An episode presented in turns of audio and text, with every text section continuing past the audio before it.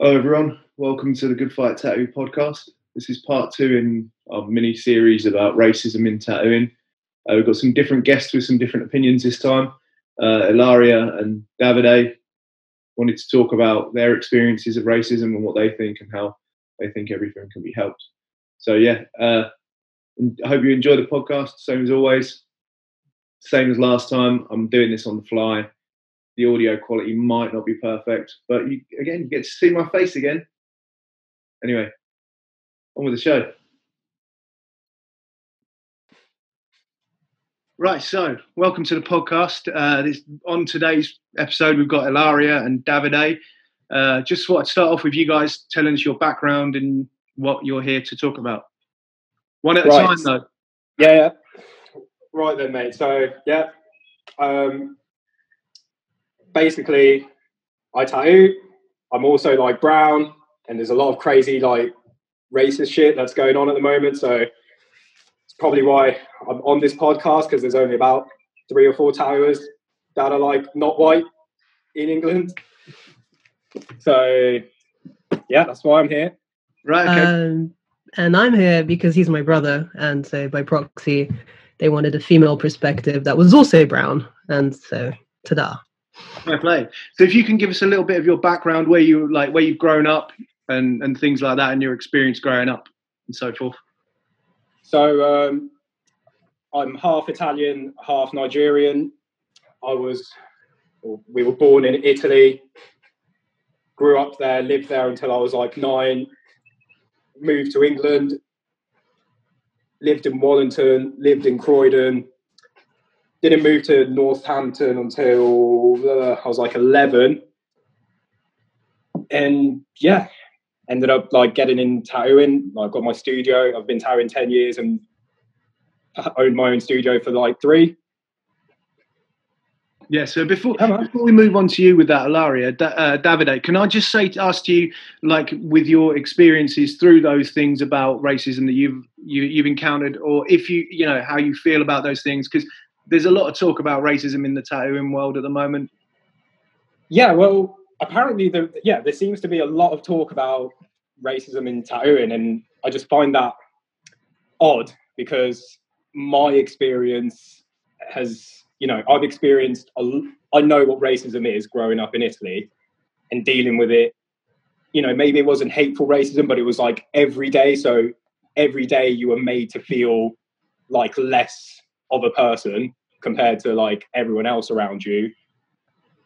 When I like moved to England, it wasn't the same type of racism because it wasn't, things here are a lot more open-minded, and that's why I love this country. But when I did encounter racism here in England, it was like hateful racism, very different to like Italy. But within the tattoo world, literally the same as like skateboarding, the same as like being alternative, being into metal, like I've never experienced, I feel like the people in our, in the tattoo industry have always not welcomed me in open, with open arms because I'm like black or brown or whatever, just, just because I'm like, you know, we're into the same shit. Like I've, I've never, I've never ex- had a, like a racist experience within tattooing. Like it's just all been love, mutual love between, you know, artists.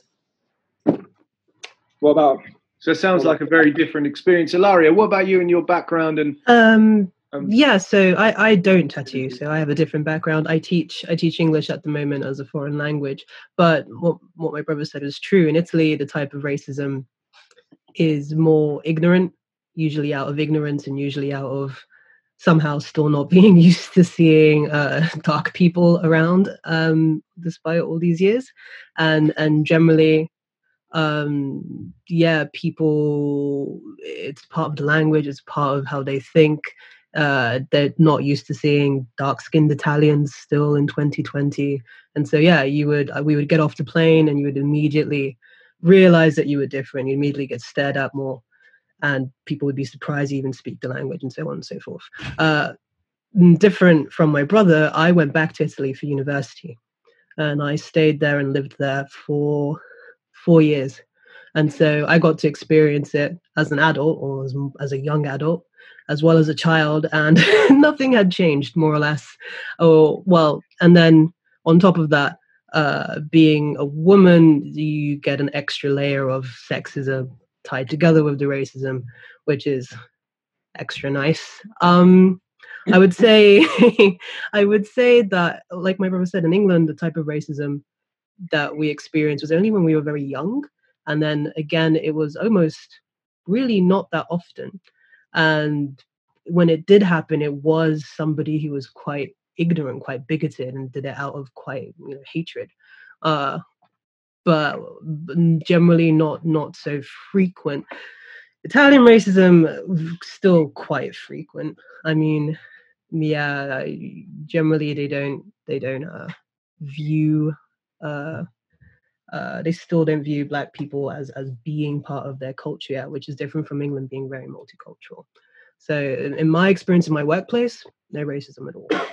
Uh, but having that background, it sticks with you. Yeah. Yeah, you definitely remember, like, with all this, with everything that's going on at the moment, and people, I wouldn't say people are exaggerating, because, yeah, there are things that are wrong, but it's like, I feel like we've lost that focus from, like, you know, black man gets arrested, ends up being killed, which, you know, that should never happen. Like, being arrested doesn't mean you should end up dying. Like, those two things just shouldn't happen. Like, if you get arrested, then, you know, at least make it back to the police station if you've done something wrong. Yeah. But I feel like the the problem of America and whatever problem we've got here, two very different things. There are problems here, but I don't know how much all the shit that people are doing is really, like, I'm sure it is helping, but to what cost?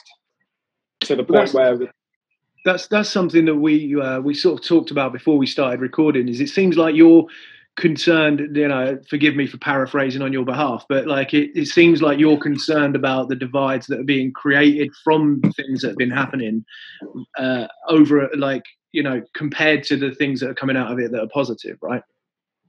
Yeah, man. I just think if you you can't force everyone to feel or think the way you do, because not everyone has had your experiences in life. Like, I can't expect every white person, well, well, I don't expect white people to really understand like what, like what it's like to have to live with racism on a daily basis when you're like young and growing up and stuff. But at the same time, I can't crucify them for, like, I don't know, if I've got, I've got friends of mine that might have slightly right-wing political views, but it's like, or I've met people that just, you know, they're not my friends, they have very strong views, but I can't force them to think or change their mind. Like, you've got to live, you've got to let people have their, you can't police their point of views. Even if it might be wrong, they still have the right to, like, have their point of view and still earn a living and, you know, not end up having pictures of their, like, kids, like, all over social media just because, like, they m- might have done some some taboos, if you want to call them that. So yeah, that, I, I, oh, go sorry. on, go on after you. No, no, no. I I agree. I mean, it it seems like be, committing a moral crime, being morally wrong, uh, not following the general mainstream consensus about.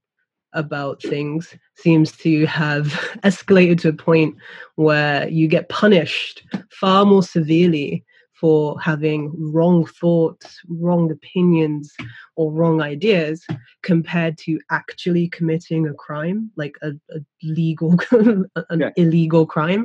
So uh, think about it this way: if we, uh, in a lot of the a lot of the world, abolished the death penalty, because we believe that there was some intrinsic human right, and that regardless of how how how much of a crime you committed, you still had the basic human right to live at some point after you've served your sentence.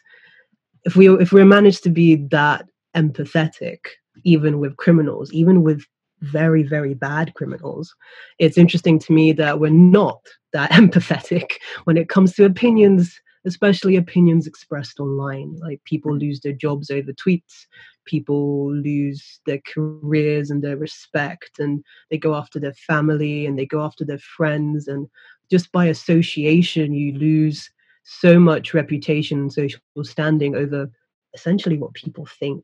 And to me, I feel like that goes against, that's too close to censorship of of thought, and it's too close to really going against any kind of freedom of expression, because there's no end to it. When, where do you draw the line about what's okay and what's not okay if everybody can find, pick out something to be offended by?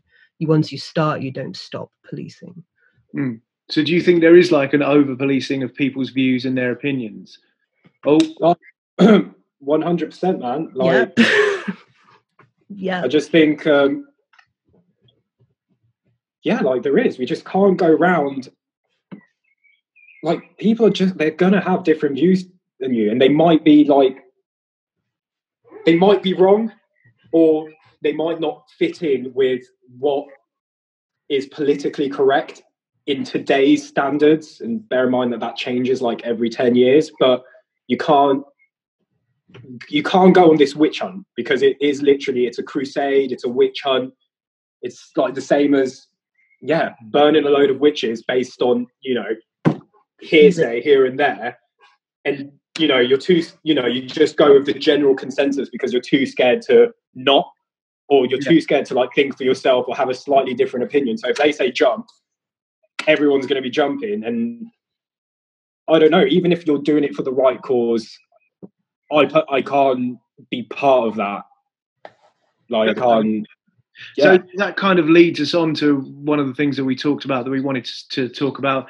There's a specific person in tattooing that there's a whole thing that's going on to do with racism, without naming names. So anytime you're trying to like talk about this particular person, may, maybe make up like a, like just a name, someone like, you know, maybe a well, character well, name or whatever when talking about them. So, well, we'll call him Bob. So, right. yeah, the shit that's happening with Bob. Yeah, I mean, to be fair, that's what kind of caught my attention after the George Floyd situation. And, you know, everyone was sharing their opinions on social media, and, you know, everyone was getting all wild up and crazy, which, you know, rightfully they should be, because, you know, the shit that happened was crazy.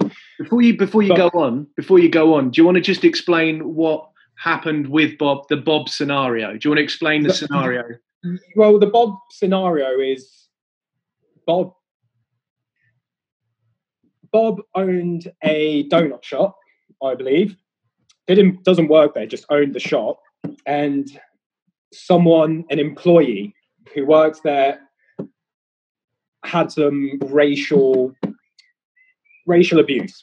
I think like two years ago it happened, from another member of staff. And two years later decided to voice her opinion about what had happened, instead of, I don't know, I guess confronting the manager who worked there, or dealing with it two years ago. But, you know, whatever. Everyone, you know, everyone deals with things differently. Like, someone else had who works there, who was also, the employees who worked there were all suffering abuse from this person. So it wasn't just black person who suffered the, you know, abuse. I guess because she's black, I guess it's racist. But anyway, um, yeah. So she calls out. Well, I guess she calls out. She posts it on social media, and I guess she. I think the donut shop's called. Am I allowed to name the donut shop? Probably not. No, no. That, okay, cool. Well, puts the name of the donut shop on social media, creates an account, posts loads of pictures of, I don't know, a lot of the symbols, and I don't know whether pictures of his wife and kids are there, but I guess, you know, they said that that had happened. And yeah, you know, his career's basically been ruined, Re- you know, re- regardless of whether we think what he's done is right, wrong. You know, are you allowed to, the force of social media has, you know, with no one policing it, has decided his fate. They basically, you know, they've decided that he has done something wrong, so he will be punished. So to, I don't think, regardless of whether he's done something wrong, that is the way to do things. Like, if you have a problem with someone work related, for starters, have the integrity as a person, as a minority, to speak out on the situation when it's happening to you. Like, I've had people say racist shit to me and I've dealt with it. Like, you deal with that shit face to face. You don't call someone out, and you're not even calling out the person in question. You're calling out someone who owns the shop that has very little to do with it. Or if you are going to call them out, at least give them the chance to figure some shit out, like, you yeah. know, to try and settle the matter. But so, so just before you go on, because I just saw, Ilaria, you've got your I want to speak card that you've just yeah, been... I, before, no, you, I just... before you do, before you do, can I just sort of clarify, just to make sure that everyone understands the scenario? So from what you're saying, someone worked at this donut shop and was suffering racial abuse at the donut shop, and years later then made a page to on social media to create a narrative about Bob, um, to try and tear Bob down, who is the owner of the coffee shop, right? Is that is that what you're saying is what happened? Um, I am saying that. It's just listening to you say it just makes it sound so ridiculous that we're even like, like someone's potential, like, I don't know, I just, it just sounds like a bit of a joke that someone's potentially lost their like career over yeah. someone so, working in a donut shop, but... So to so to referee, yeah, that, is, that is what I'm saying. Yeah, to referee the chat now. Ilaria, you held up your. Yeah, I know. I, I just wanted to also clarify what my brother was saying, in that, um, from my understanding, the person, the perpetrator of the abuse, whether both racial abuse towards this one member of staff and also just general verbal abuse to all the other members of staff, who this, this person was a manager. From my understanding, this person has has gotten no criticism, no heat, no consequences from this. I'm assuming two years later, this person might work there, might not work there. And I, in either way, they haven't gone directly for the actual person committing the abuse. They've gone for the owner of the shop, who may or may not have even been aware of the situation, who may or may not have... E- you know, ever been told, and, you know, coming, uh, making a post about it two years later and name dropping the shop and, you know, name dropping the more famous person, because obviously I'm assuming the member of staff is just an average person, mm. uh, but name dropping the person who does have a platform, uh, who does have other activities, who is involved in the world of tattooing right now, especially right now, timing wise, whilst the whole world is riled up about racial issues. Um, to me, it seems very opportunistic. I, I, I mean, I'm not. I know people take different amounts of time to process what they perceive to be more or less large traumas.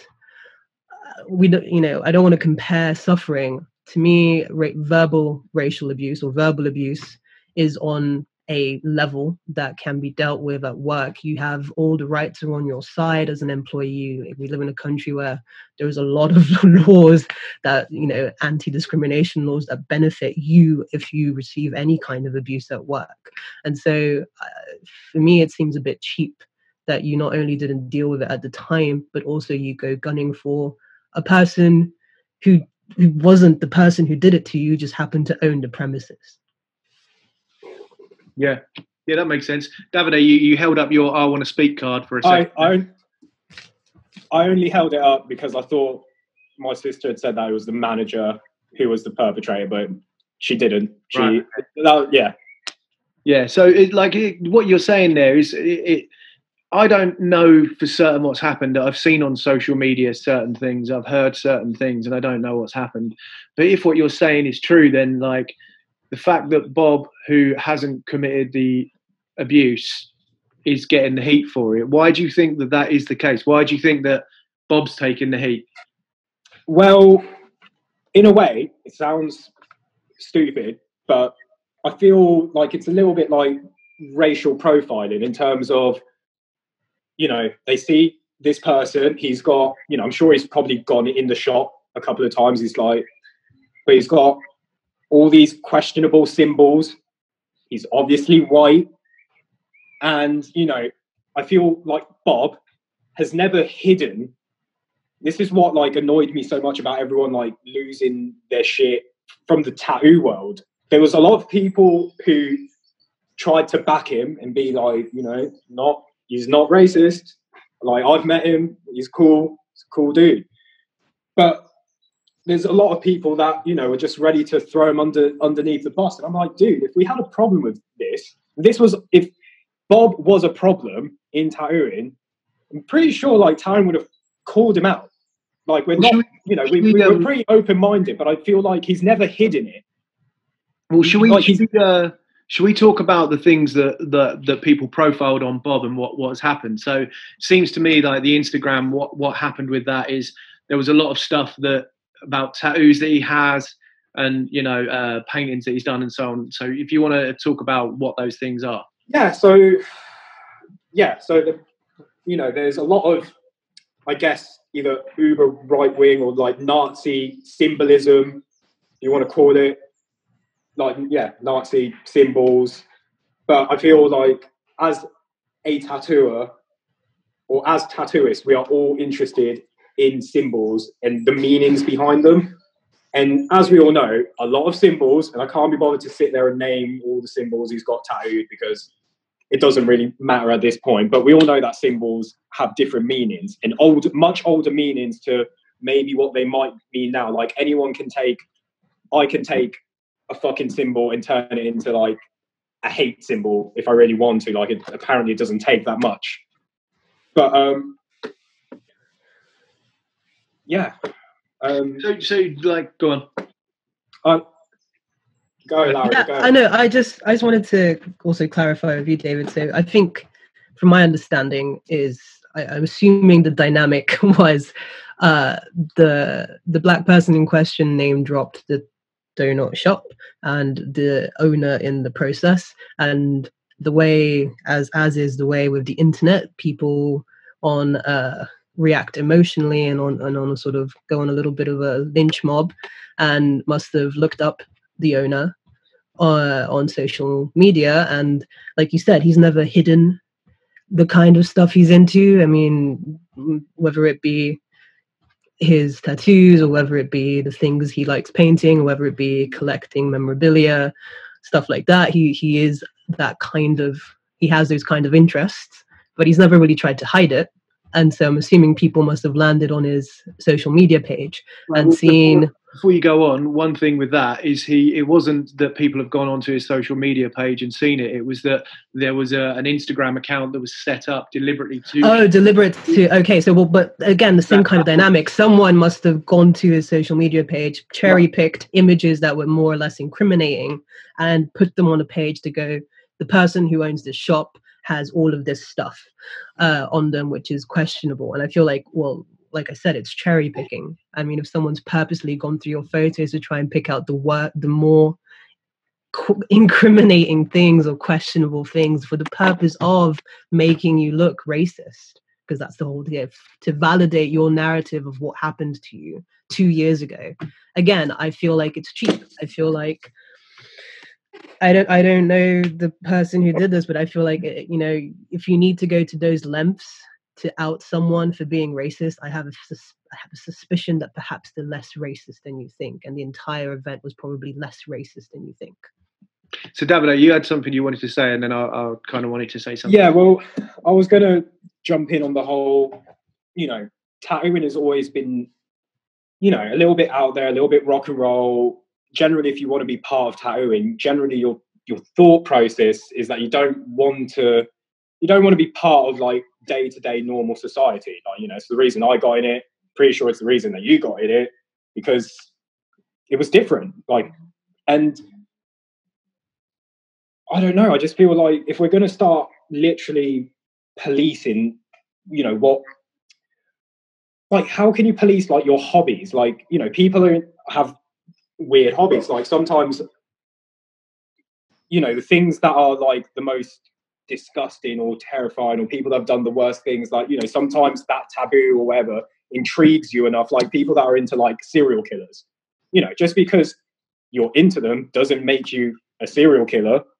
Like, you know, there's people who collect serial killer mementos and, you know, shit like that. There's some, like, fucked up people out there, but just because you're interested in it doesn't necessarily mean you are one. You know, I've got images in my tattoo studio, I've got swash stickers in there. I've got some flash, quite a lot of flash with like the Confederate flag. Does that mean that because I own these images, or I've got books with these images, and they, they do interest me? Like, I don't see, like, you know, I can detach sometimes the meaning from just the image, and being a tattooist and, you know, your job is literally just staring at fucking images all day. You know, you like the good ones, you like the bad ones. Like, I've got books with like biker white power fucking, you know, designs and shit from the seventies. And I just look at that shit and I just think, well, I mean, I look at that shit and I just think it's rad. Like, obviously it's fucked up, but, you know, I don't have to look at it for the, for its like, like general meaning. Like, I can see past it. You don't necessarily, it doesn't necessarily mean you agree with it. I understand. Yeah, I get what you're saying. Yeah. I think it was an interesting point that before, uh, I think it was an interesting point that you raised, Ilaria, was that the person who is supposed to have carried out this racial abuse in the workplace uh, seems to have, as far as anyone is aware, suffered no repercussions. Yeah, that's my understanding, and then perhaps I'm, I may be wrong. I don't know these people that closely, but it seems to me that um, it's so much easier to to get people to back you, to get people to back your the story you're telling, the narrative you're trying to tell, when you gun for someone who has a big platform, which is why, you know, we hear it on the news all the time. We hear it on the news all the time that, you know, celebrities get called out for tweets and posts and things that may or may not have been, you know, discriminatory, may or may not have been racist, um, simply because it, it has more shock value if it's someone famous or someone with a big platform.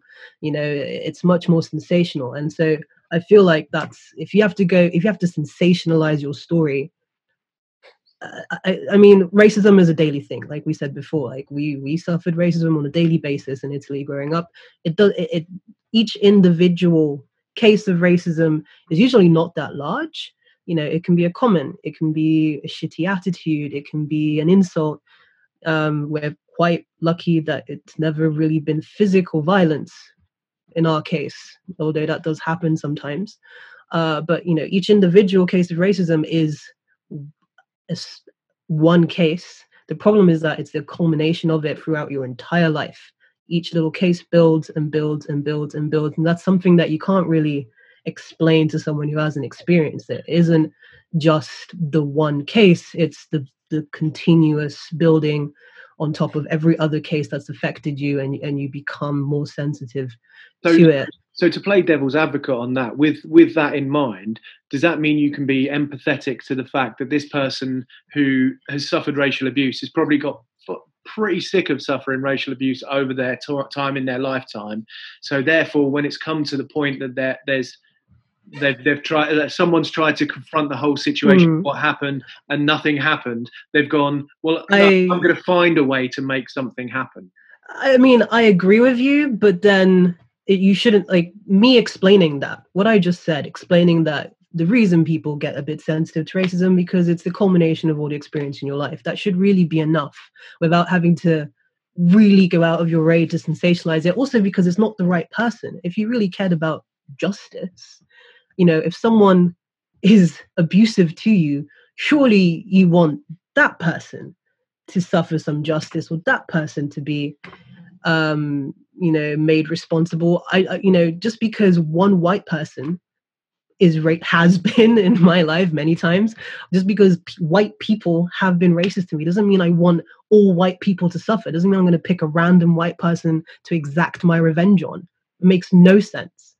So even in that sense, even like with the culmination and, and, you know, you act, you react, you know, emotionally perhaps, but that's in the moment. So two, adding the two years later part, I, I still don't agree. Yeah. Yeah, man. Like, I don't buy it. Well, yeah, I was just going to say, like, I don't, I don't buy it. Like, I just think if you experience, if, if it's someone who has experienced racist things, racial events, and, you know, I, I think the more that it happens, the more the layer of skin gets thicker. I don't think, like, you know, the first few times it happens, you're like, holy shit, like, why is this happening? Why, like, you know, why am I getting called out for something that I have no control over like whatever like skin color I pop out, like your mother's fucking vagina. Like you just you pop out the same way you can't control like where you're born, which is a problem. Why you know the thing that I have I have a problem with like nationalists who are like you know so like there's nothing wrong being proud where you're from, but it's like you're just randomly born there. Like you know I'm proud of being half Italian Nigerian, but you know I'm not gonna be so proud of my country over you know shitting on someone else's culture. See, I think but, it's weird. I, I personally think it's weird because I've got. I'm not proud of being English at all because I don't think there's particularly anything to be proud of about being oh, English. Well, it's not like we have a particularly great history of stuff that we've done where we can go, look how wonderful we are as a race.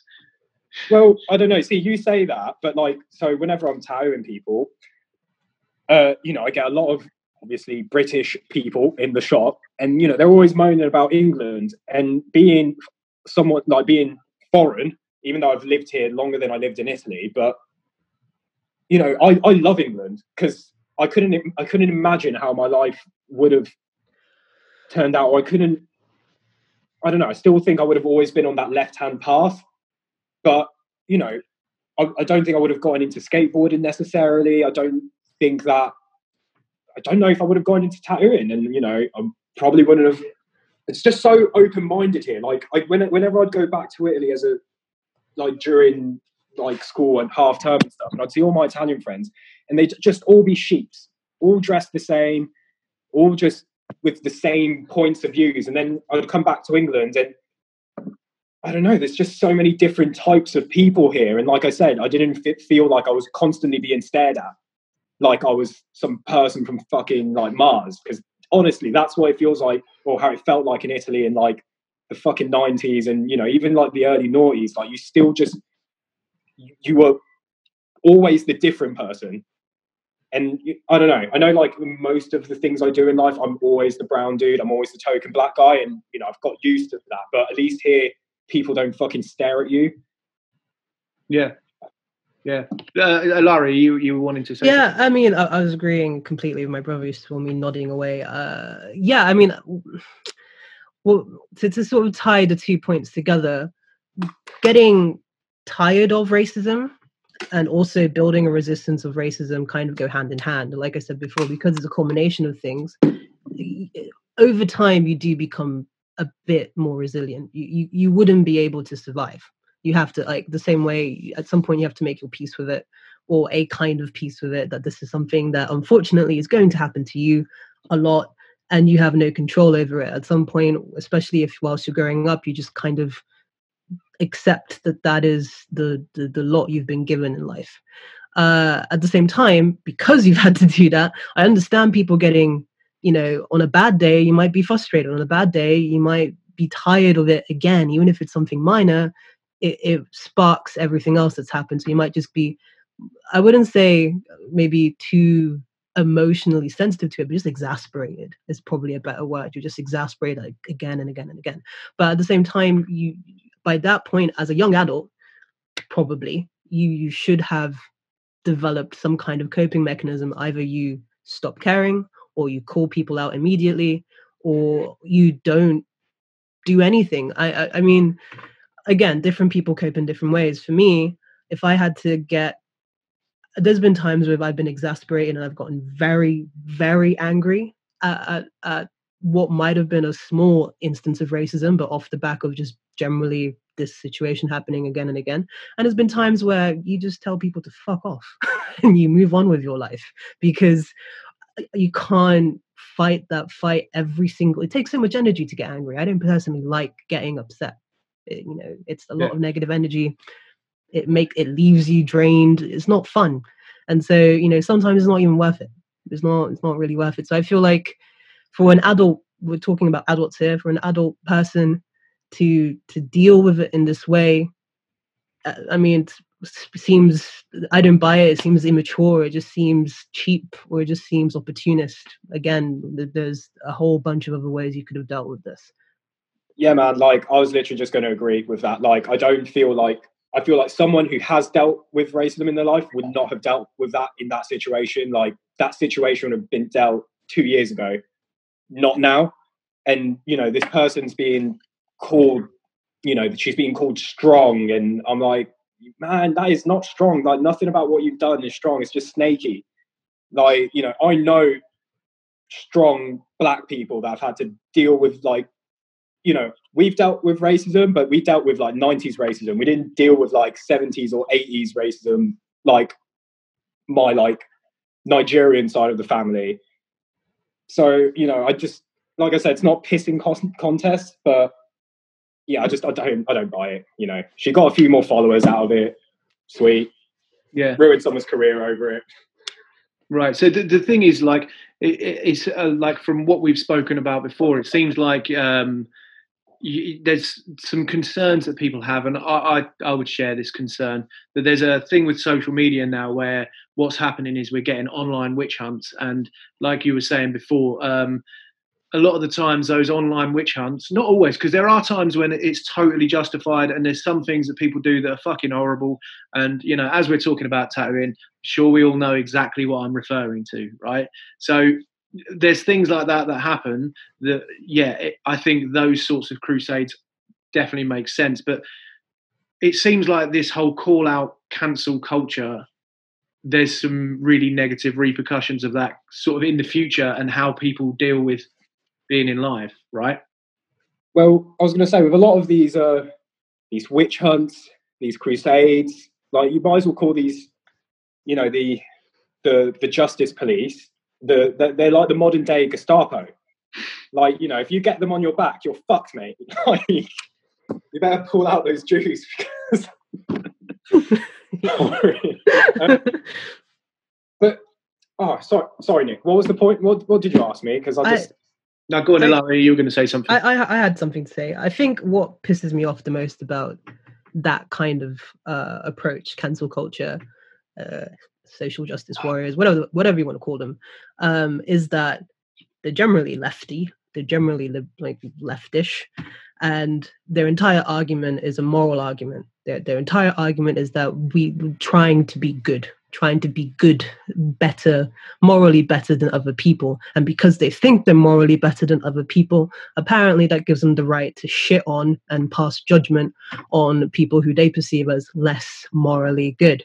And what pisses me off is that these are the same people who believe in forgiveness. These are the same people who believe in self-betterment. These are the same people who believe in educating others when they're wrong, who believe in, you know, you have to try and talk, and you, you have to try and develop as a human being and be more open-minded and search for that confrontation and, you know, learn. So if you believe in learning, then you believe that you can fuck up and make mistakes and then get better. The problem is, is that they actually, when you look at their actions, it's hypocritical and something I can't stand. When you look at their actions, they don't actually believe in learning. Because if they believed in learning, someone could fuck up, apologize, and that would be that. They've learned their lesson and have the opportunity to prove that they've developed as a human being. By using cancel culture, these mob tactics, you take away that entire opportunity to get better. Mm. You don't, failing is no longer a learning point. Failing is just a crucifixion, and there is no redemption from that. You, they're completely irredeemable. So which one is it? And, and I and I ask this sincerely because, you know, apparently this is the, this they're in the mainstream. They're the ones who, despite pretending to be perpetually victims, are the ones who ultimately have the most power, because these witch hunts happen because there's a majority consensus. So they have power. So which one is it? Are people allowed to fuck up, make mistakes, and redeem themselves? Or if you fuck up, you're irredeemable, cancelled forever. You can't do anything. And then also, how far back? Like, do you apply this retroactively? Like, this is this is the thing. I, I, I agree with it. I think there's some sort of hypocrisy, like you say, quite rightly point out, in the fact that people talking about acceptance and learning and growth and starting discussions, uh, quite a lot of those people, not all of them, to, to be fair to those people, not all of those, but the very vocal people, it seems really what they don't want is they don't want discussions. They want to tell you what you have to think, right? And they don't really want to give people the opportunity to grow or learn or be re- rehabilitated for things that they've done, or be accepted for the things that they've done and grown from, because it's all about cancel that person. Mm. So I think the problem is, is like with that, how far does that go, and what sort of repercussions are there with someone who's been cancelled from you know, from society, so to speak, right? Yeah, I... I, yeah, I, I say, think, sorry, go, Dave. Well, I was just going to say, like, also with, like, these witch hunts, you know, a lot of a lot of people called, like, you know, called witch, like, ugh, can't even talk. A lot of people in the witch hunts obviously weren't witches because fucking don't exist. But, like, a lot of people died based on false accusations. So, you know, this whole, like, justice police going on their crusades, like, I'm sure there's a lot of people, like we said, a lot of fucked up shit has been coming out in tattooing, and yes, that shit needed to come out.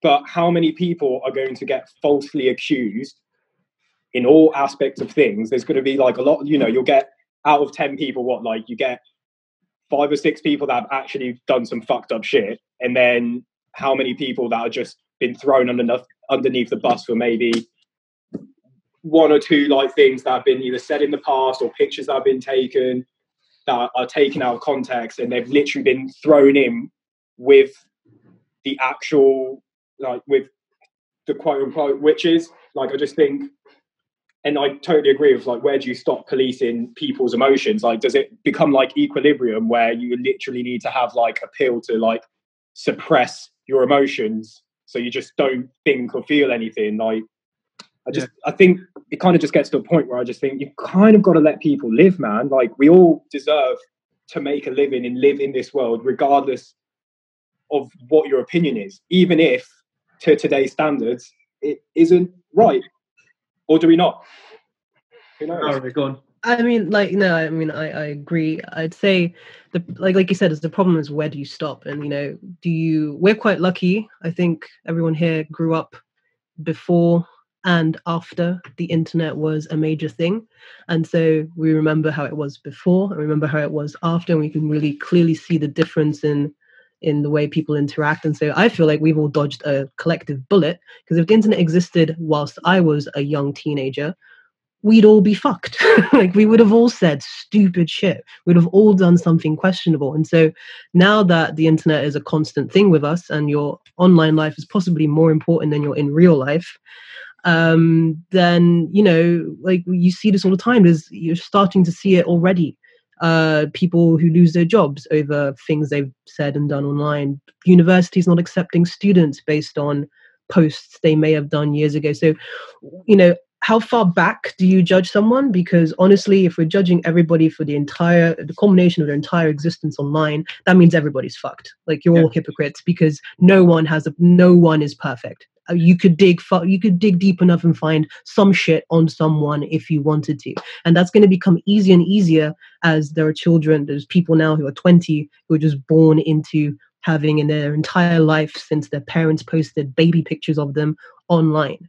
Yeah. And the the if you move if you look at it in a future direction, you know, um What does what if you get cancelled now? When do you get your career back? When do you get your reputation back? Is it is it forever? Do you just not do anything for the rest of time because someone can always search your name and go, oh, do you remember in two thousand twenty when you did that thing? So, like, how far forward does it go? How far back does it go? Once you start, there's there's no where do you draw the line. Also, um, one of the things one of the things that I've sort of noticed as well that I seem to think is a problem, and I'd be, I'd be intrigued to, to know if you agree, is that one of the things I think social media has done, and I've noticed it because I've you know I lived you know into my early twenties before I had anything close to that. Um, what happens now is social media teaches people to react. It doesn't teach people to take in information on something, think about it, consider it, consider what would be a reasonable Uh, repercussion or, or, or a course of action from that. It seems like what social media has done is it has taught people to go to take something. So I say X, Y, Z, you react now by what you're thinking right now, and that's it. And it seems to me that that's what part of the problem with cancel culture is, is that it's like, it seems that it's just an, an, an uh, a reaction to what people have. You know, it's an emotive reaction to something that's coming at you straight away, which is normally quite visceral. Whereas if you take things in and you you sit with it for a bit and think about it, you don't necessarily have such an emotional, visceral reaction.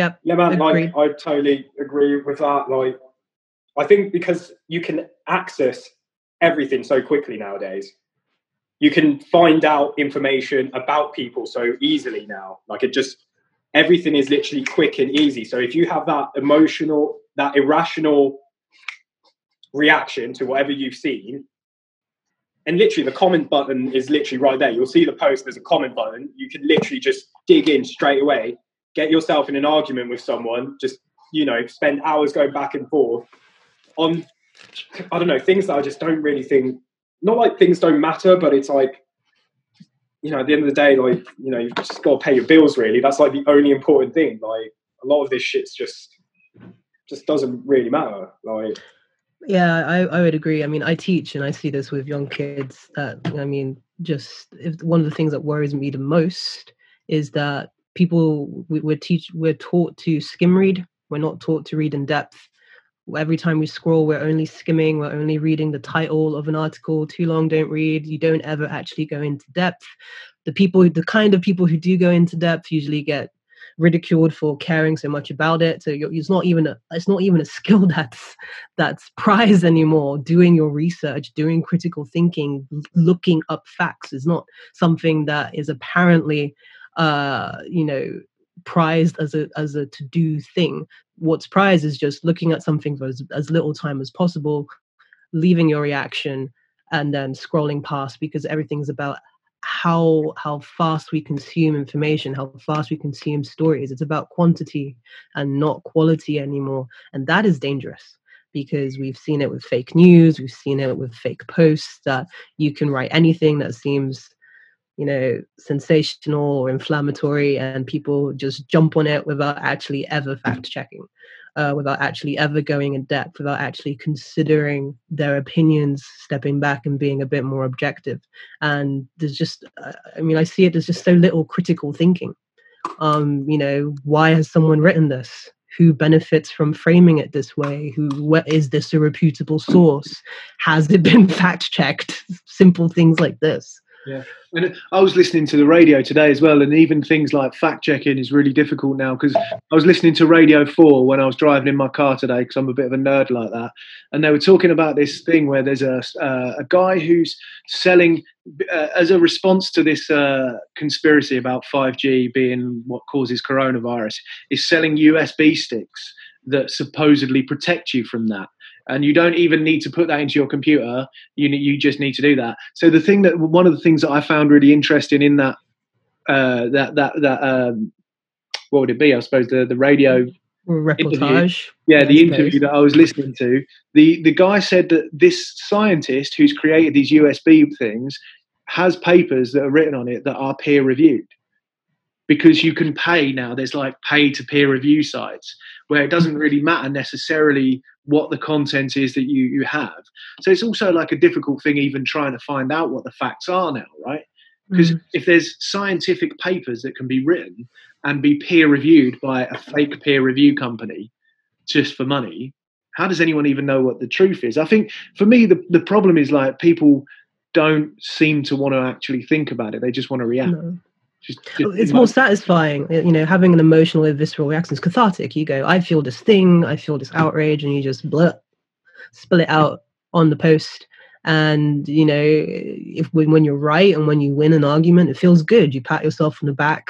You know, my opinion was the right opinion. You you you take that as a win, and that's what people care about. It's the same kind of psychology behind wanting to get as many likes as possible, wanting to get as many followers as possible, wanting to get as much, just validation. All of it is about validation today, and that's it, it's really, for me, it's worrying, especially when I see it with young people young people I work with, that you care you care so much about other people's opinions. You care so much about your in, your interactions with other people. Your entire existence is ruled and regulated Uh, in relation to how others perceive you. And that is super dangerous, because not those people won't always be there.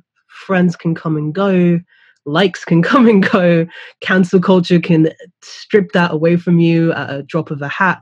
And you don't develop as a person. You don't intrinsically develop yourself uh, to be a well-rounded person who can cope on their own, because at some point everybody in life is going to find themselves on their own for whatever reason, uh, and you know, when you're not even attempting to train that skill to be a bit independent. Yeah, that uh, makes sense. Davide, you said you, you were waving your, your card.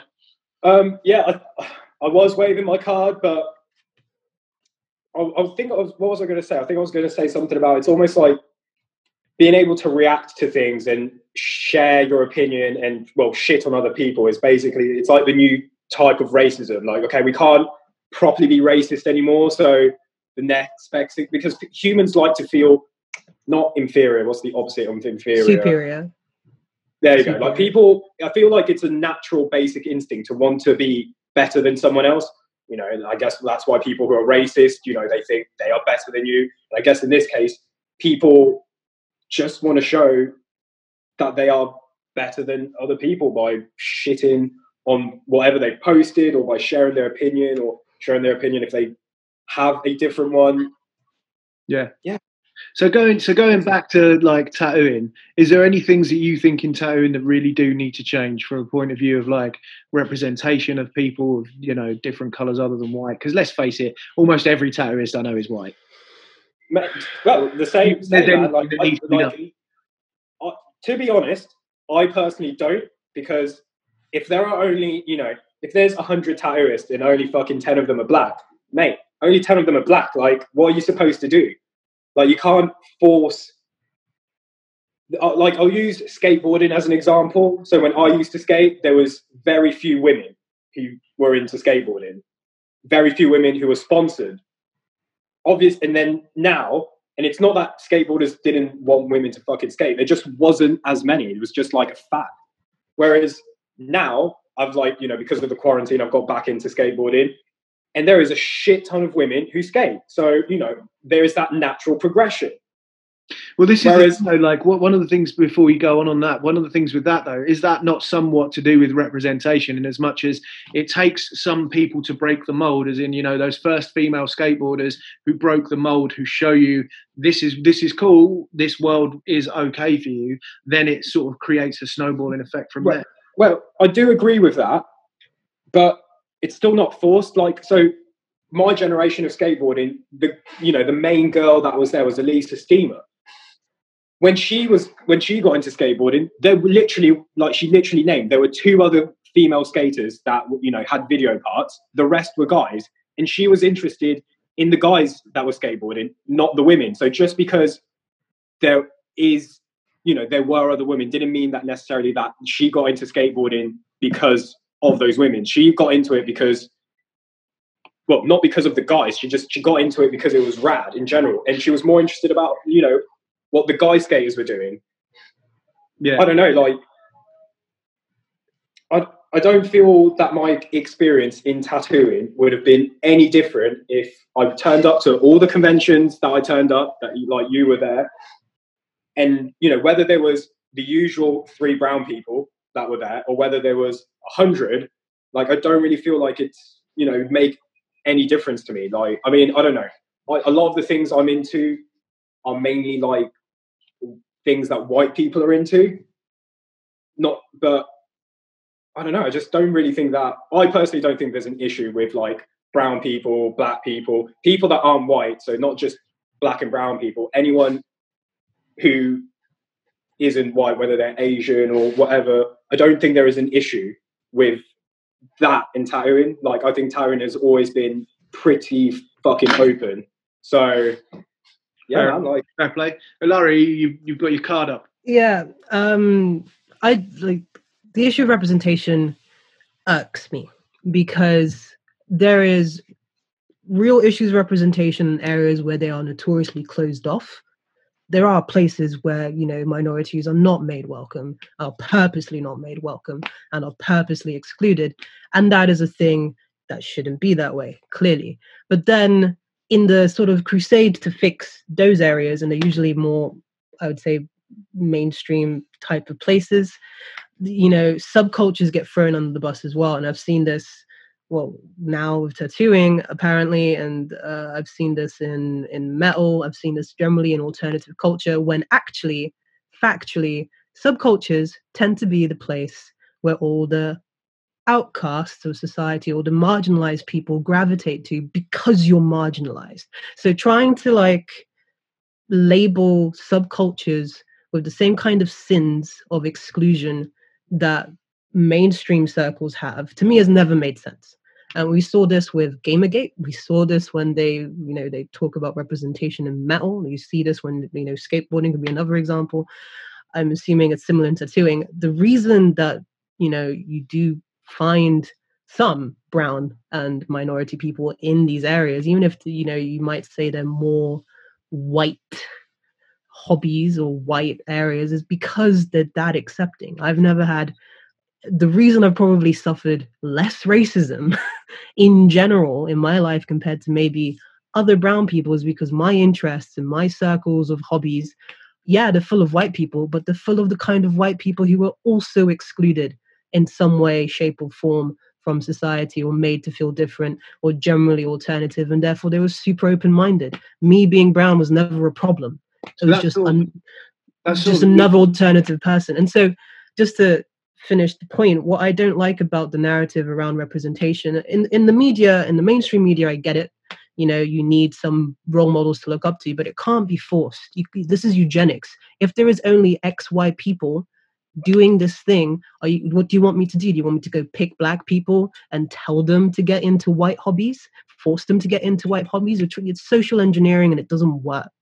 As long, if the gate is open, if that thing is open enough and welcoming enough, it will organically happen. So the question is then, are you making it open enough? And that that's a question you can work on, but not just paint everybody with the same brush of there has to be the same amount of representation everywhere. And I, I, I don't agree. It just doesn't happen that way.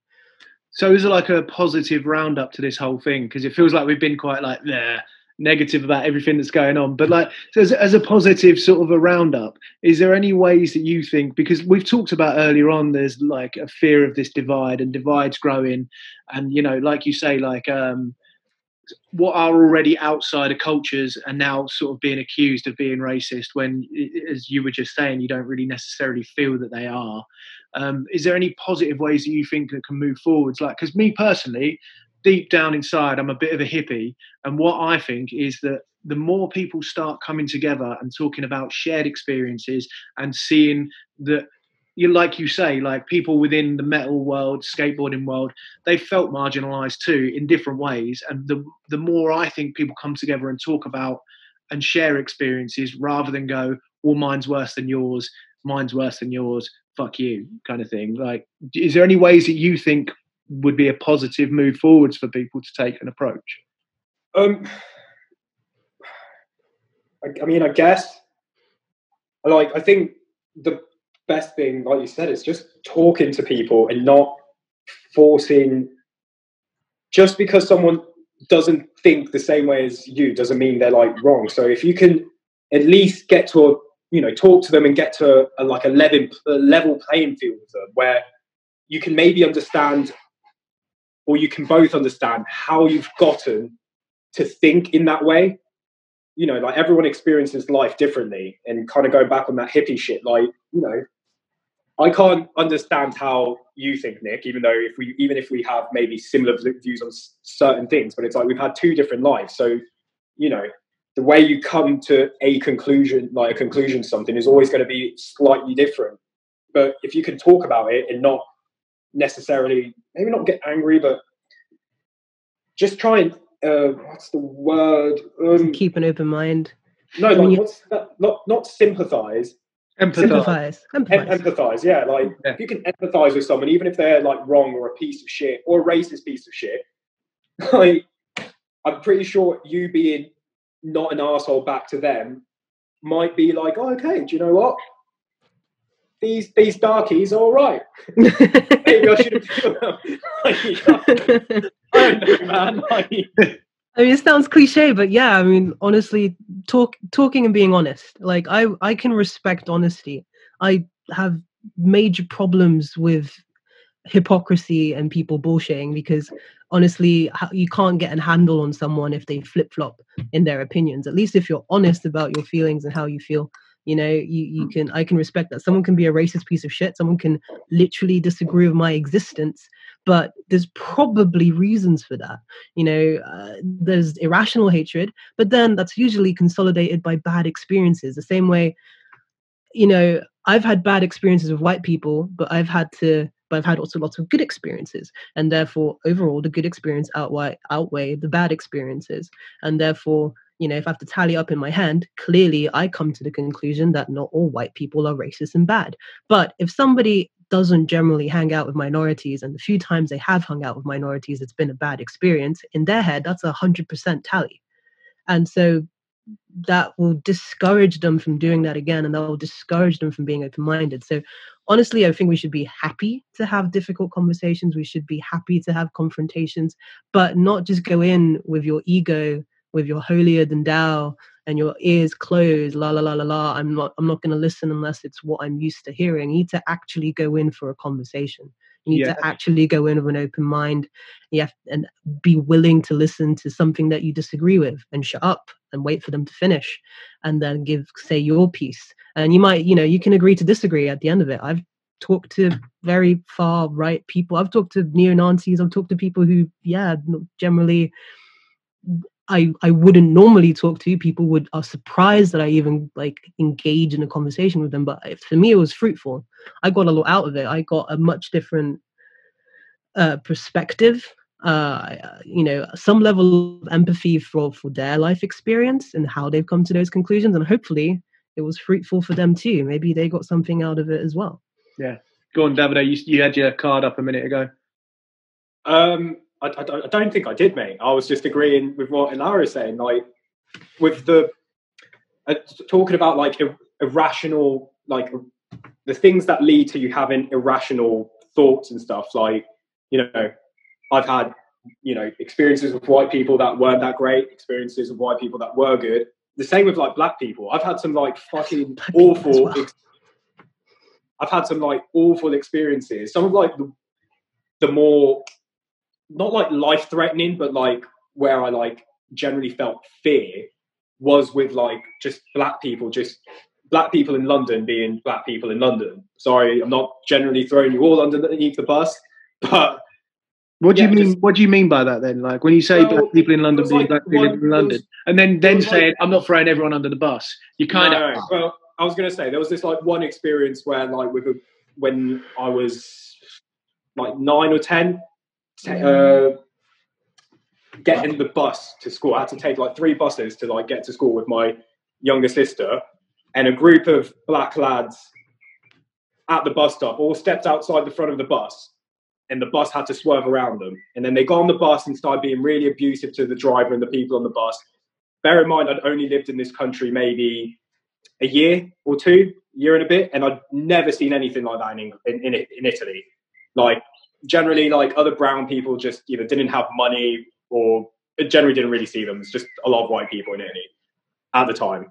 But after they'd uh, had a go at everyone on the bus and had a go at the bus driver, they all, there was like a fence. They jumped over the fence. There was a train track, and they st- they grabbed some rocks and they started ro- throwing rocks at the bus. And one of the rocks hit the window where my sister was sitting and nearly like took her eye out. I mean, like, I still remember that. To, yeah. Like we ended up having to go to the hospital. It was all quite traumatic. Generally thought she was going to lose her eye. And, you know, for the next few months, like I felt fucking weird every time I was around a group of like black dudes. Obviously, you know, time has gone on and, you know, I don't feel that way, but things can happen in your life that leave a distaste in your mouth. Like I had a similar experience with some Eastern Europeans who jumped me outside of my studio at like four o'clock in the morning, and you know, the lucky enough only one of them started laying into me, and the other person, you know, they were both drunk. The other person was just like, what the fuck's going on, grabbed his mate off me. Everything was okay in the end, you know, but for the next once again next few months, every time I walked past a group of Eastern Europeans or even just like hearing them speak, like would just take me back to that moment. And it was irrational, and, you know, I'd have thoughts of, like, hate towards them. But, you know, time has now gone by. You know, I've got plenty of, like, Eastern European clients. Like, it's not like I fucking... Like, yeah. Things can just happen that, you know, irrationally change can change your views on people. And then, you know, with enough time, you know, shit goes away. Like, but it's what, a choice. What like, what reconciles? What what did you do that reconciled that? Is that something you've come to a reconciliation in your own head, or is it like from being around people like that and experiencing other people and just going, well, they're not well, like that? Um, I just got on with my life. Like that's literally like I didn't. I whilst I was having all these thoughts, whether it was the you know black people, fucking Eastern Europeans, sometimes. Or whoever, whatever thing that happens where, you know, you might have an irrational thought. I'm not ruled by that irrational thought. Like you your brain can think of multiple things at the same time. So as I'm having these irrational thoughts, as I'm walking past these group of Eastern Europeans, for example, I know that what I'm thinking is irrational. Maybe John down the street, who's like racist as fuck, can't get to that, you know, he can't think to that point where it's like, I understand the what my brain is thinking now is irrational and I shouldn't be thinking about this because they're probably just talking about their shit day at work. Like, you know, I didn't do anything special to try and get over the, the trauma just went after a while because I knew that I was being irrational. I wasn't thinking straight. I was, you know, a little bit like P T S D, like, you know, the thing can happen. It brings that memory back. It it hurts. But then, you know, each time, as time goes by, that memory doesn't seem to come back as strong. So yeah. I don't know if there's like, I didn't do anything magical to get over it. Just got over it. Like, you know, well, I one of the things it, that one of the things that it seems like is um, in this day and age with things like cancel culture and all this call out culture, it's very difficult to be honest about things. Because I think personally, me personally, I think if everyone was honest with themselves, they've all had negative racial thoughts at some point. I mean, Every everyone, fucker on the face everyone. of the earth at some point will have. And you can't rectify that without A, being honest about it, and then B, being able to talk about it without fear of the fact that that's going to suddenly ruin your entire life. Right? Oh, yeah, I totally agree, man. Like, with all the fucked up shit that humans do, like, racism is just kind of, it is just part Not like it's part of life, but it's just something that's there. Like, it's not right. It, well, it's definitely not right. It's obviously, like, wrong. But it's like, you can't, you know, you.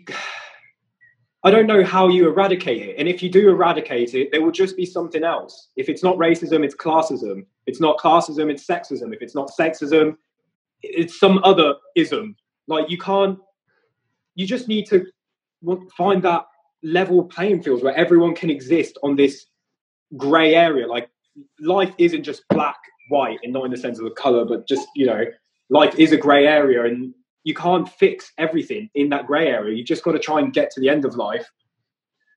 Well, yeah, just got to try and get to the fucking end of it, mate. Like, yeah, go on, Ilaria, you, you wanted yeah. to say something. Yeah, um, no, I, I mean, I agree entirely. I was about to say, like, we're we're tribal creatures. Like, it's it, we're tribal creatures. We're social, but we're tribal. There's always going to be an us and them.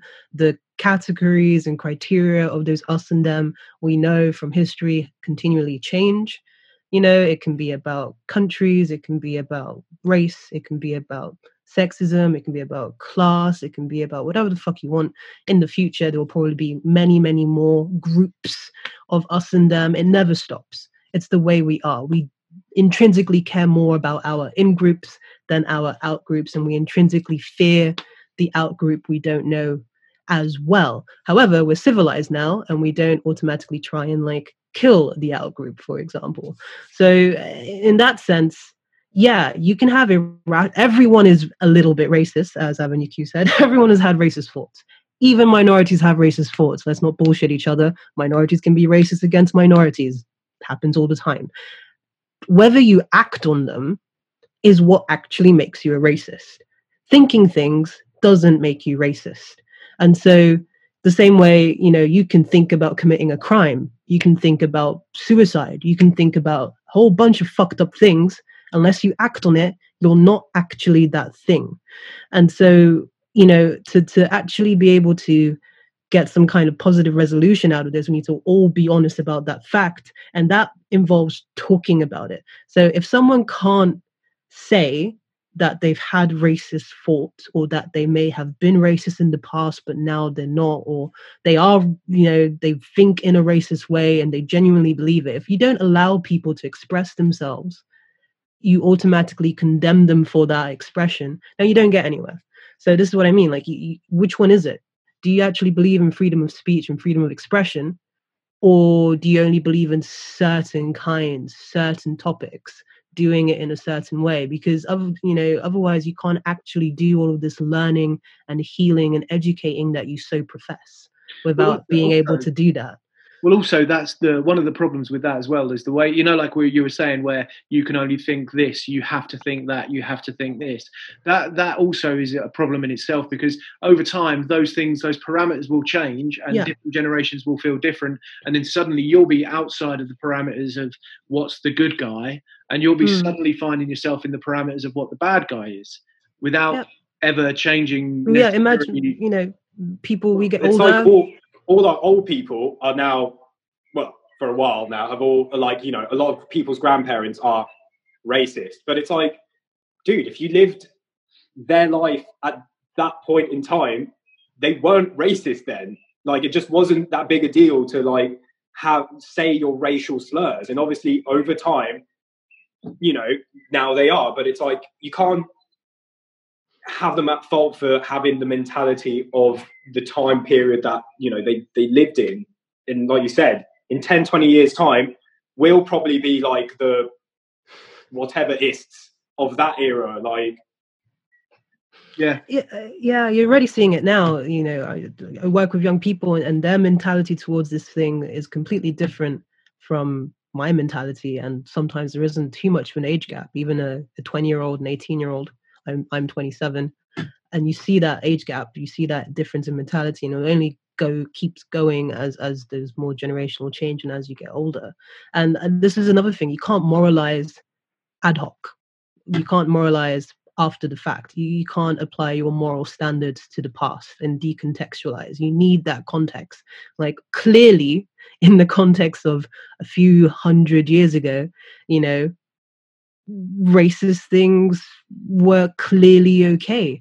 Like, how am I supposed to tell, you know, somebody who lived through the fifties now that, oh yeah, by the way, lynching people was bad, or if I go back further, oh, by the way, the slave trade was bad, or if I go back further, further, further still, oh, by the way, you know, killing your neighbor with sticks and stones is bad. Obviously, that's bad by our standards, but our standards don't remain fixed. They keep changing.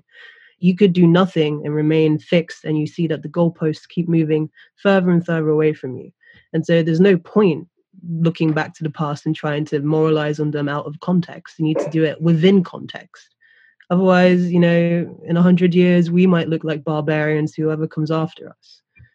Yeah. Yeah, it makes sense. Well, it's like they're trying to, like, police. We'll use movies, for example. Like, apparently now if you go on, like, what, Sky Movies and you look up Aliens, like the movie, apparently it's got like some massive warning saying, you know, might not have the same, like, not like the film has the same points of views as today, which I don't really understand, because it, you know, it's nothing racist happens in it. And I'm pretty sure it shows women in a strong manner, like Aliens. I think like Aliens is probably one of the best franchises in terms of depicting strong women, but, you know, apparently we can't watch Aliens, or I don't know. Just a lot of, just the censorship of all media that you seem to be able to consume, especially media from not now. Um, it's just so, it's just so, it's so easy, you know, like the, the past can't stand up for itself. The past can't defend itself, can't, you know, argue back. It's too easy. Like, yeah, okay, great. Of course I can shit on a slave trader, clearly. You know, the same way I could shit on a Viking slave trader slaving in Irish people. The same way I could shit on cavemen barbarically murdering each other. Like, what? What? Like, what does that achieve? I feel better than them because we've moved on as a as humanity and as a civilization. Well, well done. Like, clearly that's the point. You know, uh, where does it stop? And you see this in films as a good example. You know, films from the seventies. Pretty racist. Films from the eighties, can't be racist anymore, but we're going to still be sexist. Films from the nineties, okay, we can't really be sexist or racist anymore. We're going to be homophobic. And then films in two thousands, like, okay, we can't be homophobic. That leaves, you know, we'll do some trans jokes. Like, this is what I mean about the goalposts changing. Yeah. Yeah, it makes sense. It's a, it's a difficult thing. I think when you're talking about things like uh, the stuff to do with the past, I assume uh, I assume you're talking about like the statue removal and things like that that's going on at the moment, right? Yeah. Because my, my personal view on that is like, I think that probably the best way to deal with that is to not just fucking get rid of them entirely, but to take some of the ones down that are the worst things, put them somewhere with context as to why they've been taken down so people can learn from history, you know, from the past and understand that, but there is the context of it, you know. And let one hundred percent agree. Yeah, no, like, totally agree with that. Like, I just think, like, you know, the shit with, like, Churchill's statue, it's like, okay, cool, he did some fucked up shit, but pretty sure, like, we wouldn't have won World War Two, so I'm like, he did some fucked up shit, or we're all Nazis? Like, which one do you want to take? And it's like, just put up a plaque. Well, like, the thing is, though, when you say that, seems like we are all Nazis these days, anyway. Well, oh, mate. Didn't work, didn't work. Dude, Sorry, I couldn't resist it. Gestapo. I couldn't resist the joke. It's a fucking Gestapo, mate. But, yeah, no, like, but... just put up a plaque. Like, just stick a plaque with, okay, this man has done these things, and he has also done these things, and you can take your children there, and, you know, they can learn. But it's like, I'm not being funny, but I've never walked past a statue and felt oppressed. Now, obviously, in America, you know, a lot of, or even here, I guess, with, like, the slave owners or the slave trade, but I'm sorry, man, I've never walked past a fucking statue and felt like, oh my, like, just don't look at the fucking statue if you're that offended. Like, do you think do you think there's people like, there are, do you think there are people out there that are offended by things like that and are, and do feel oppressed by those things? Yeah, do you know what, there probably is, and do you know what I say? Fuck them. Sorry, but like, I don't know, I think it's like the same, they are the same people that are part of, like, the crusade. I just think, like, if you're going to be that offended by, like I said, some things shouldn't, maybe they shouldn't be there in this day and age. I can understand, like, maybe it's outdated and it does maybe need to be moved somewhere, but not torn down or graffitied on. Like, just take the monument down. Or I know with certain cases, people had petitioned to get rid of certain things, and, you know, they've been petitioning for, like, ages and nothing was happening. So I guess, you know, when nothing happens, you do need to sometimes go to the extreme. And yeah, I totally understand that. But it's like, I, I don't know, I just feel like a lot of the the statues that, I don't know, I feel like certain British, British people feel like it's part of their culture. And whether they that's right or wrong, if it was anyone else's culture, I'm just going to use, like, Muslims, for example, just just going to throw them in there. Like, you can't just take away or attack something that someone truly believes is either part of their culture or just something they want to protect. Like, you need to, like I said, reach that middle ground. If you just, you know, come at that thing with a shit, like, you know, hate, and you back these people up into the corner, these people aren't going to react in the most positive of, you know, ways. And as we've seen, exactly that's happened, creating this racial divide. Like, okay, I don't know, how much good are we doing pushing the people that are, like, maybe a bit more far right? What good are we doing pushing them further and further towards the right? Because all they feel in their heads, they just feel like they're protecting their, like, British culture, which is a thing. Like, I don't know why apparently, like, white people aren't allowed to have culture, but, you know, we, I feel like they have the right to do that. It's because we've stolen it off of everyone else. Well, go on, sorry, Ilaria. If, if, if I, you're going to say something. If I, if I make, I mean, I agree entirely that, I mean, if you cared about history, then you would put it in its historical context. If we care about telling history in a more uh, balanced and full-sided way, then you would add an extra plaque, rehouse them in museums. You know, there's a whole bunch of different ways of dealing with monuments. So, and on a, on a sort of objective note, these are just artifacts. They're just objects. Yes, there's symbology attached to it, but these objects tell you something about society, tell you a little bit about society's values when the object was erected, but, you know, don't necessarily tell you about society's values for however long they've been there. Statues have been there for hundreds, hundreds years. You know, it's, you can definitely recontextualize them. It shouldn't be a problem. If removing a statue in a in a safe way, not breaking it and, you know, vandalizing it, if removing a statue is a threat to your way of life, then you, for both sides, what's wrong with you? For one yeah. side, how have you ever been offended by a statue? For the other side, unless you're a pigeon, like that statue has, how, like, do you think about the, the statue of Churchill when you go to bed if you're really that patriotic? Like, no, it doesn't matter to either of you. It's just an artifact. So objectively, it's an object, and you can move objects, and you can recontextualize objects, and you can do whatever you want with objects. The object itself doesn't matter. It's the ideology and the symbology behind it that matters, and people care a lot about ideas and symbols. It goes back to our discussion from before.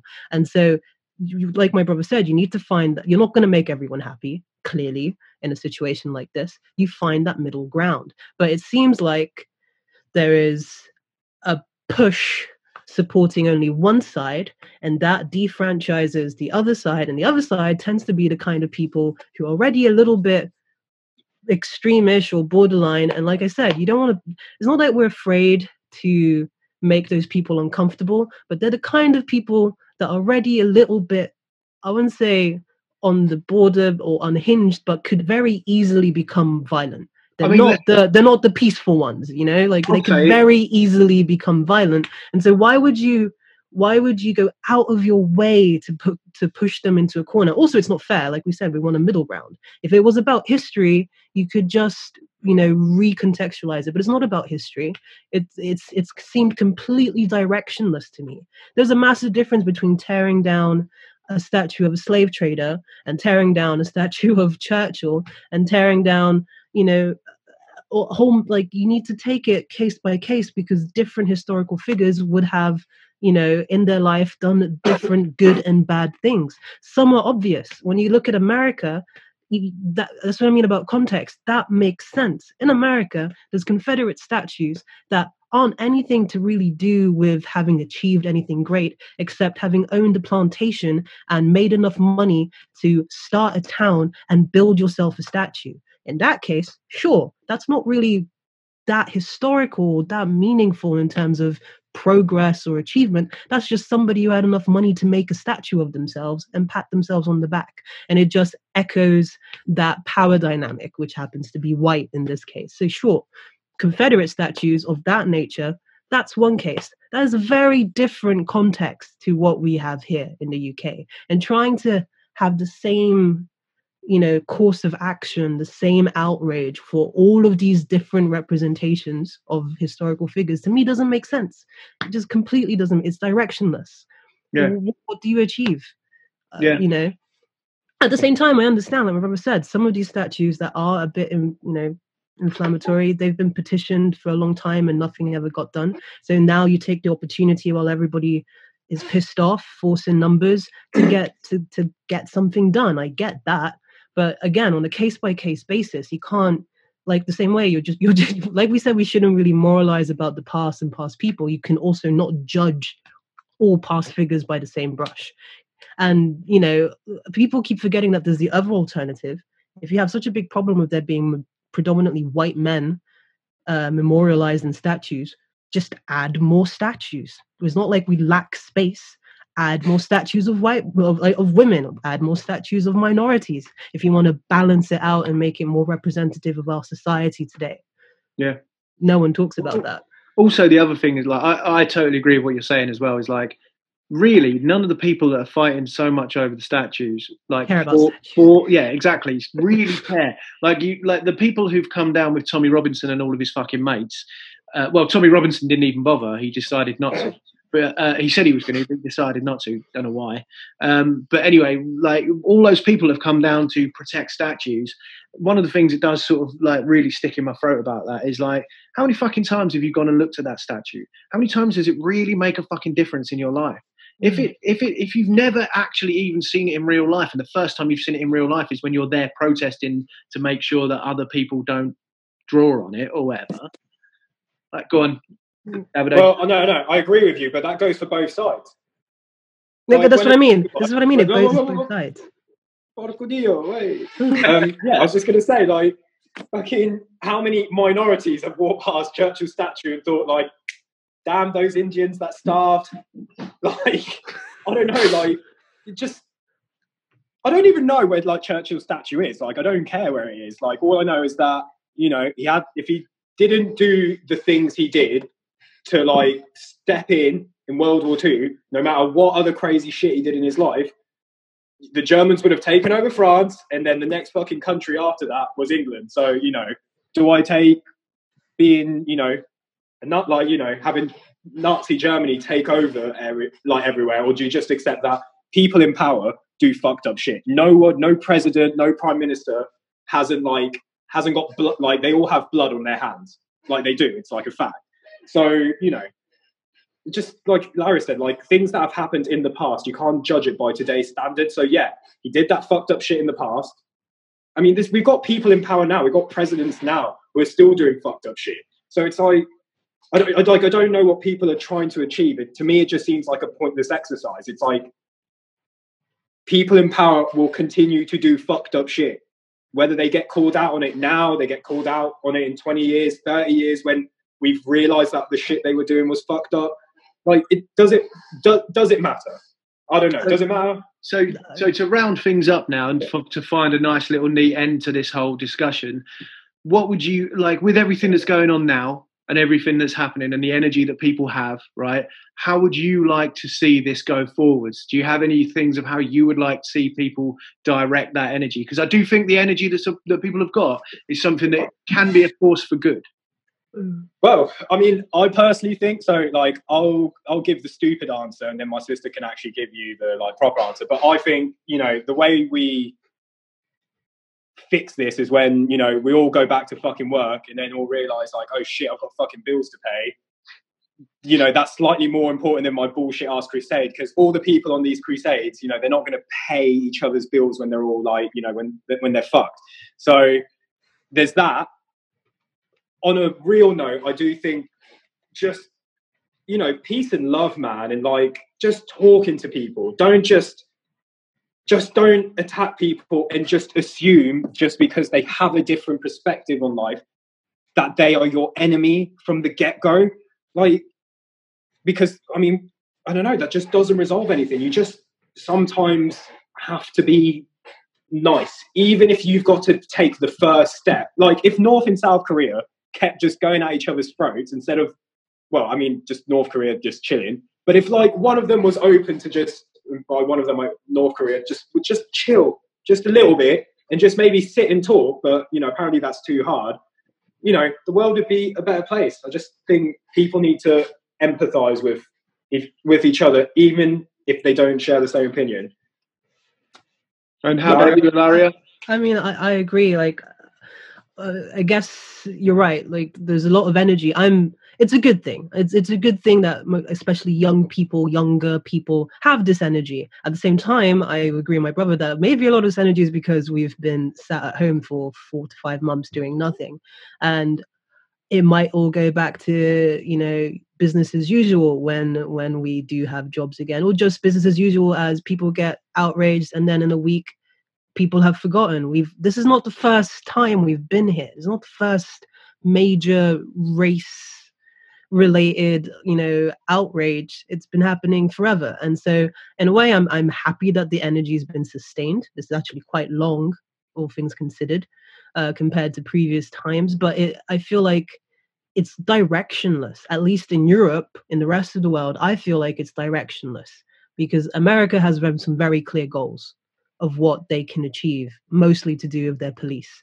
In England, you know, you're going to have to define other goals. They're not the same goals. It's not the same context. We have different problems, same theme, but different problems. And so I feel like a lot of the outrage is just like gun, like it's like gunning randomly, just just spitting in in everyone's direction without actually having any idea of what you want to achieve with all of this outrage. For me, I feel like if you, you know, think of a goal you want to want to get at, and then that way organize a movement behind that, that's great. In general, yeah, I agree with my brother. Like, uh, leaving that ego, leaving that, you know, morally superior attitude at the door would help a lot, because all that's doing, it's alienating people like us. I'm brown. I didn't fucking ask for you to white knight me. I didn't ask you for shit. Like, I don't need you to speak up for me. If I had a problem, I would speak up for myself, you know. But of course, there's some white people have to be out there trying to make themselves look like saviors, because it's patronizing. It's fucking patronizing, because poor brown and minorities, they can't speak for themselves. They can't deal with their own issues. And on, on one side, I'm like, yeah, you might have a bigger platform. Use it if you can, but not in a patronizing way, not in a way that, like, if you don't do it, no one else will. On the other hand, on the other hand, I feel like, uh, you know, generally uh, sitting down, if you leave all of that, all of that moral superiority, all of that trying to prove a point that you're better than other people at the door, you can have fruitful conversations like we've just had. You can have nuance. I feel like things have become so polarized that it alienates people in the middle, people who might have slightly divergent views, people who might not entirely agree, and that doesn't automatically make them wrong.